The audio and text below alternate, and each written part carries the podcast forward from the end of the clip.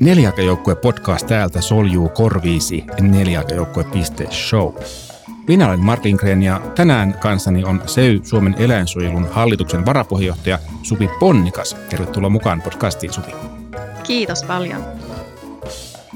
Tänään me puhumme haitallisista vieraslajeista, niiden pyynnin muutoksista ja näiden muutosten seurauksista. Mutta ennen kuin mennään siihen, Suvi, niin miten sinusta tuli eläinsuojelija? Itse asiassa tosi hyvä kysymys. Mä tuota, en mä varmaan mitään kauhean niin yksittäistä tilannetta tai hetkeä osaa kuvata, mutta mä oon alun perin ihan maatilan tyttöjä ja mikä tarkoittaa sitä, että on, on sen koko lapsuuten ja nuoruuteni siinä niin eläinten, eläinten parissa puuhailu ja ollut vuorovaikutuksessa ja niissä tilanteissa on varmaan niin pikkuhiljaa kasvanut se niin empatia, ymmärrys niihin toisiin, toisiin eläimiin ja sillä tavalla sitten se varmasti ollut se pohjana sellaiselle eläinrakkaudelle. Ja tuota, sitten varmasti jossain vaiheessa iän myötä on tullut näitä havaintoja, että hetkinen, emmehän me nyt aivan hyvin näitä kanssa, kanssaeläimiä yhteiskunnassamme kohtelekaan sillä tavalla, että niiden hyvinvointi oikeasti tulisi turvatuksi ja, ja se olisi jollain tavalla reilua, miten me niitä niin kohtelemme niin sellaiset havainnot on varmasti sitten niin sysännyt siihen, siihen päätökseen, että on sitten päättänyt aikoina lähteä eläinsuolutoimintaan mukaan. Että mähän opiskeluaikoina täällä Oulussa niin lähdin paikallisyhdistyksen toimintaan sitten mukaan ja sillä tiellä ollaan edelleen. Onko se mitään semmoista mieleen jäänyttä kokemuksia noiden ensimmäisten eläinsuojeluhommien kanssa? mitkä niin kuin tavallaan olisi, mitä voisi ajatella, että ne on muokannut sun myöhempää suhtautumista? No varmasti sillä tavalla, mikä tuli sitten viimeistään niin kuin, niin kuin lävähti niin sanotusti omille silmille siinä niin kuin paikallistason käytännön eläinsuojelutyössä oli se, että vaikkapa niin kuin lemmikin pito, kuinka vastuuttomasti ihmiset tekee vaikka päätöksiä lemmikin ottamisesta.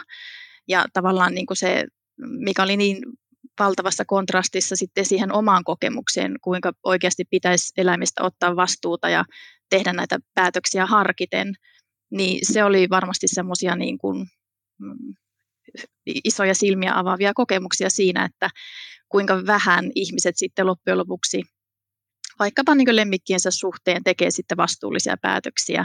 Niitä otetaan hirvittävän itsekkäistä syistä ilman, että niille oikeasti pystytään tarjoamaan mielekästä sille eläinlajille sopivaa elämää, niin se on semmoinen, että se on varmasti edelleen tänäkin päivänä asia, jota kovasti haluaisin muuttaa meissä, meissä ihmisissä ja siinä, että ajateltaisiin enemmän ja useammin siitä eläimen näkökulmasta ja pyrittäisiin edes niin hetkeksi laittaa ne omat itsekkäät tarpeet sivuun ja näkemään se, että vaikkapa on hankkimassa lemmikkiä, niin minkälaisen elä- elämän minä tälle tietylle eläimelle pystyn antamaan. Että semmoinen vastuun, vastuun perään kuuluttaminen. Sulla on tota, ei ainoastaan eläinsuojelu, mutta sun, sun työkin liippaa näitä luontoasioita asioita lähellä. Että se, miten sun kiinnostus tähän, tähän alaan sitten kasvoi? Joo, siis mä oon tosiaan biologi ihan näin niin kuin siviilissä ja ammatiltani ja tämänhetkisen urani on tehnyt sitä tutkimusmaailmassa, että varmasti ne niihin samoihin lapsuuden maisemiin ja hetkiin siellä niin kuin luonnossa ja, ja eläinten parissa myös tämä niin biologia-valinta johtaa. Että sitten totta kai siinä on sitten selittävänä tekijänä se, että niin kuin halu ollut selittää miksi, miksi se luonto ja eliöstö siinä meidän ympärillä on sellainen kuin on, mitkä luonnonvoimat sitä on muokanneet ja niin poispäin, että sitten niin kuin ammatillisesti on varmasti ajaneet sellaiset kysymykset, niin kuin halu vastata siihen miksi-kysymykseen.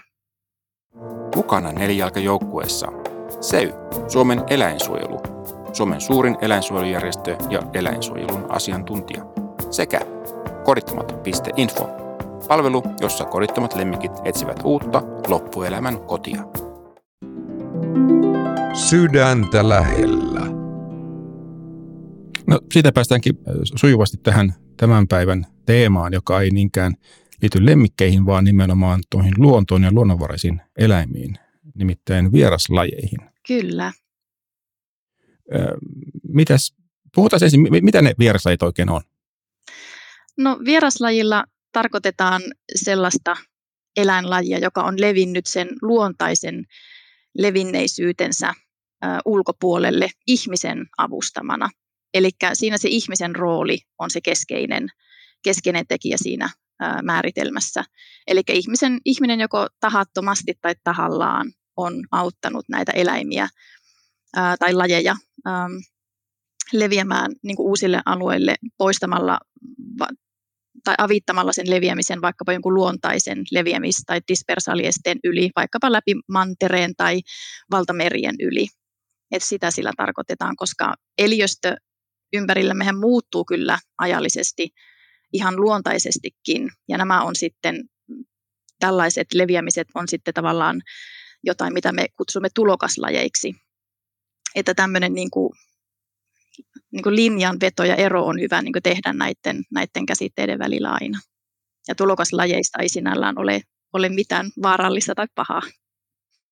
Niin, no, tulokaslajista varmaankin ainakin villisika on. Sitten on näitä tällaisia ää, vieraslajeja, joista monet nauttivat. Esimerkiksi fasaanit ovat, ovat oikein mukavia, kun ne siellä tepsuttelevat ja valkohäntä kauris. Mutta sitten tämän päivän teema on oikeastaan nämä haitalliset vieraslajit. Mitäs ne ovat? No haitallisilla vieraslajilla tarkoitetaan sitten sitä, että se ensinnäkin tosiaan täyttää tämän vieraslajin määritelmän, mutta että se sitten sillä tällä uudella levinneisyys, levinneisyysalueellaan, mihin ihminen on, on sen tuonut, niin aiheuttaakin jonkunlaista uhkaa tai vaaraa alkuperä, alkuperäisluonnolle. Ja tämä uhka voi olla aika moninaista. Se, se voi tapahtua vaikkapa predaation tai kilpailun kautta tämän alkuperäisluontoon kuuluvien lajien kanssa, tai sitten tämä vieraslaji voi aiheuttaa uhan vaikkapa risteytymällä alkuperäisten lajien kanssa ää, tai tuomalla uusia tauteja mukanaan. Eli jonkunlainen uhka sille alkuperäisluonnolle ja ekosysteemeille, mikä tekee sitten siitä haitallisen. No, tällaisia lajeja on metsästyslaissa ollut aikaisemmin riistalajeina niin kuin minkki, piisami, supikoira, rämeen majava ja pesukarhu, mutta kesäkuussa 2019 ne muuttiinkin haitallisiksi vieraslajeiksi, eli käytännössä lainsuojattomiksi. Mitä, mitä hyötyä ja mitä, mitä haittaa tavallaan tästä muutoksesta on?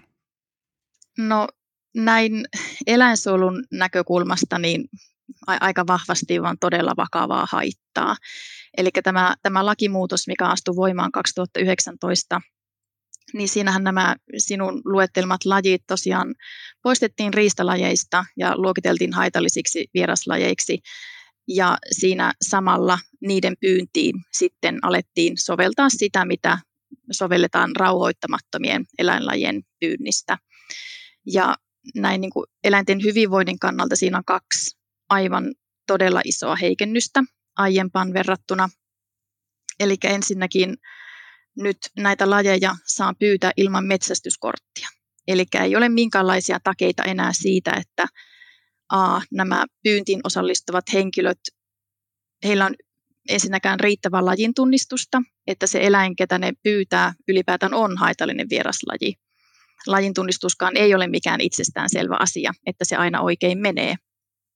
Ja toinen seuraus sitten siitä metsästyskortin niin kuin sen edellytyksen poistamisesta on tietenkin se, että miten me enää taataan näiden pyyntiin osallistuvien ihmisten riittävät taidot siitä eläinten eettisestä lopettamisesta ja eettisistä pyyntitavoista, vaikkapa jos pyydetään elävällä pyytävällä loukulla, niin kuinka usein se tulee kokea ja niin edelleen. Että nyt kaikki tällaiset niin edellytykset ja vaatimukset on poistettu ja se, se kyllä herättää suurta huolta. Ja toinen iso muutos oli sitten se, että nämä pesimäkauden aikaiset rauhoitusajat myös poistettiin näiltä eläimiltä, näiltä lajeilta, mitkä mainitsit. Ja se, se tietenkin sitten tarkoittaa sitä, että kyllähän niin väistämättä tällöin tulee tilanteita, että ne poikaset jää sitten kitumaan ja kärsimään se, kun emot on tapettu pesimäaikaan. Ja se, se on aivan niin kuin, ähm, omiaan lisäämään sitä kohtuutonta, täysin tarpeetonta kärsimystä sitten näille poikasille. Niin kyllä, kun mä luin tuon, tuon muutoksen ja noi, noi määritelmät, niin ensimmäisenä mulle tuli mieleen niin kuin villi länsi, jossa saa tappaa, tappaa nähdessä ja sitten kellen sattuu olemaan joku tappoväline, niin saa tehdä sitä. Luulisin, että sitä on, on vaaraa myöskin muille metsästäjille, jos niitä yhteisiä pelisääntöjä ei niin kuin edes niiden tuntemista vaadita. Joo, ja mä, mä näen myös niin kuin kauhean suurena riskinä sen niin kuin tavallaan häiriön muille lajeille. Ja se nyt näistä uusista muutoksista, niin siinä on useampi tekijä, joka nyt varmasti nostaa sitä riskiä, että myös muita lajeja tulee häirityksi. Ensinnäkin se lajin tunnistuksen ähm, puute, mikä nyt varmasti sitten on, on näillä pyytäjillä, jotka saavat tällä hetkellä osallistua. Ei ole takeita siitä, että ne on pelkästään näitä haitallisia vieraslajeja, jotka nyt tulevat pyydetyksi. Ja toinen on totta kai sitten tämä pesimäaikaan mahdollistettu metsästäminen. Jos nyt jossain sitten lintuvesillä tai muilla sitten mennään pesimäaikaan metsästämään tai pyytämään näitä, näitä haitallisia vieraslajeja, niin ampumallahan ne lajit on lopetettava. Ja totta kai tämmöiset tilanteet aiheuttaa häiriöitä väistämättä muillekin lajeille. Että kyllä siinä niin kuin EU-asetushan edellyttää, tai direktiivi, että näistä haitallisten vieraslajien hallintatoimenpiteistä ei saisi koitua haittaa muille lajeille, mutta kyllä nämä muutokset nyt avaavat aika isot mahdollisuudet sille, että sitä haittaa tullaan aiheuttamaan myös muille lajeille. No, onko tästä sitten mitään hyötyä näistä muutoksista, vaan onko se vain yksi, yksipuolisen negatiivinen tilanne? No aivan erinomainen kysymys jälleen. Siis tätähän on nyt paljon, paljon mietitty, koska kyllähän EU edellyttää, että kaikki nämä toimenpiteet, mitä haitallisten vieraslajien kannanhallintaan käytetään, että ne tulisi arvioida niin kuin suhteessa se, se niiden haitta, riski ja niistä saatava hyöty. Ja nyt näistä lakimuutoksella tehdyistä toimenpiteistä niin ei ole esitetty mitään takeita tai, tai lukuja tai arvioita siihen suuntaan, että niillä olisi oikeasti mitään hyötyä sille kannanhallinnalle. Ja se, se mikä niin kuin itsellä on ollut alusta asti niin kuin iso huolenaihe, ähm, on, on juuri tämä, että esimerkiksi vieraslajeista tehty hallintasuunnitelma ähm, toteaa sen, että supikoiraa ei pysty ähm, tehokkaasti metsästyksellä laajalla niin kuin manneralueella enää sillä tavalla pienentämään sitä kantaa.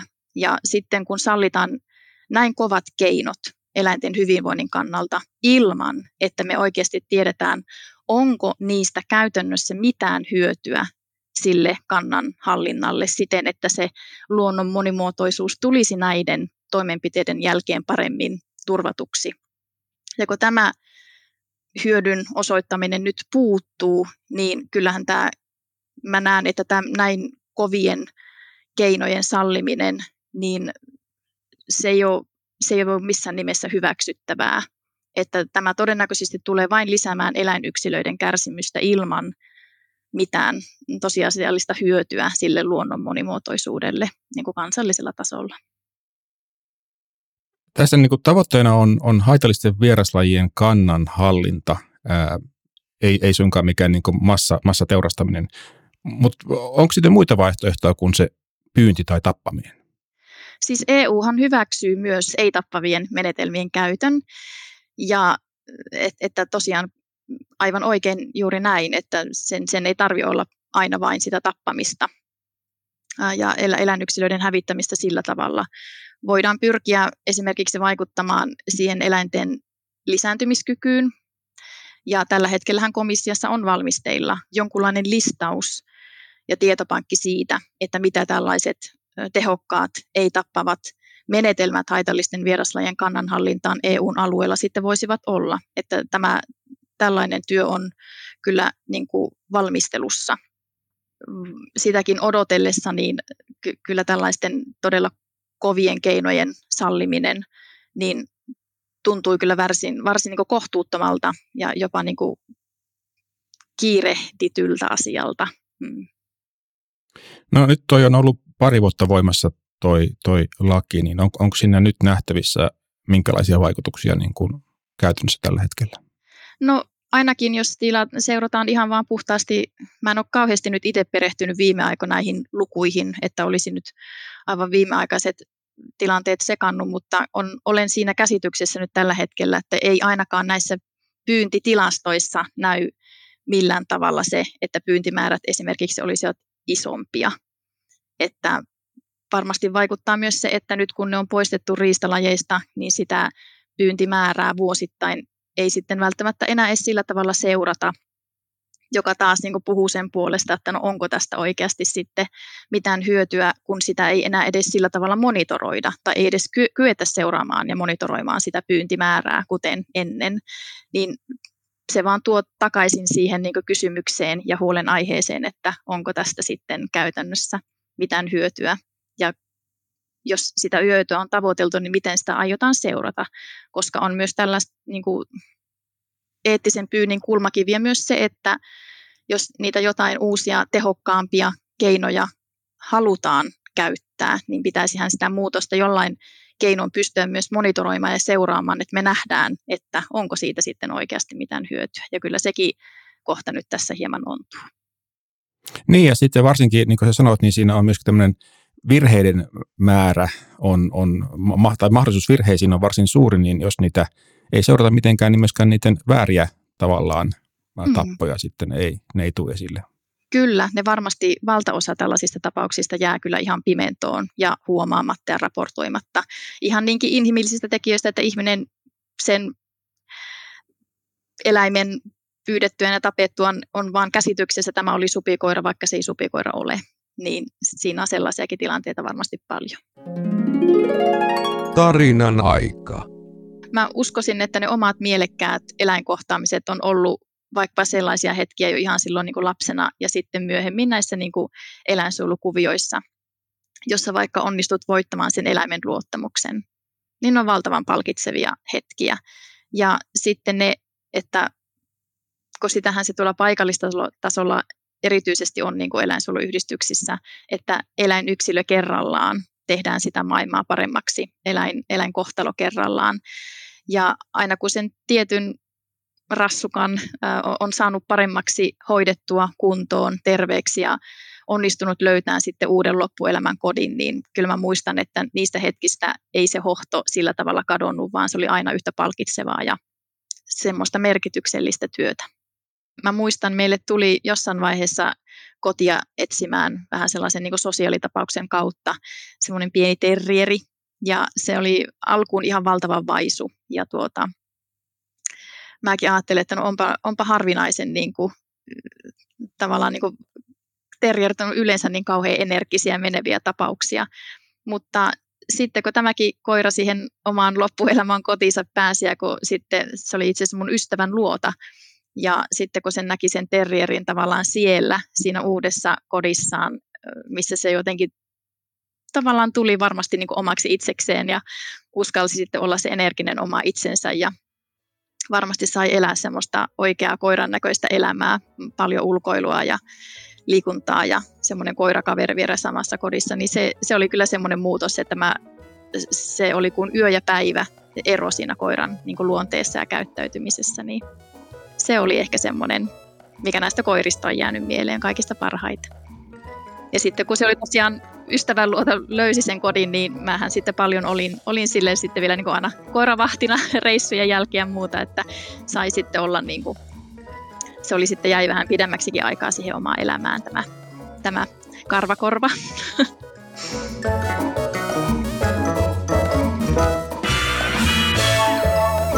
Tämä oli Nelijalkajoukkue podcast. Tuottajana ja editoijana toimin minä, Mark Lindgren ja Huima Production. Taustalla soi Quirky Dog by Kevin MacLeod. Lähetä palautetta osoitteeseen palaute at nelijalkajoukkue.show. Jakson merkinnät ja uudet jaksot löytyvät osoitteesta nelijalkajoukkue.show. Kiitos, että kuuntelit.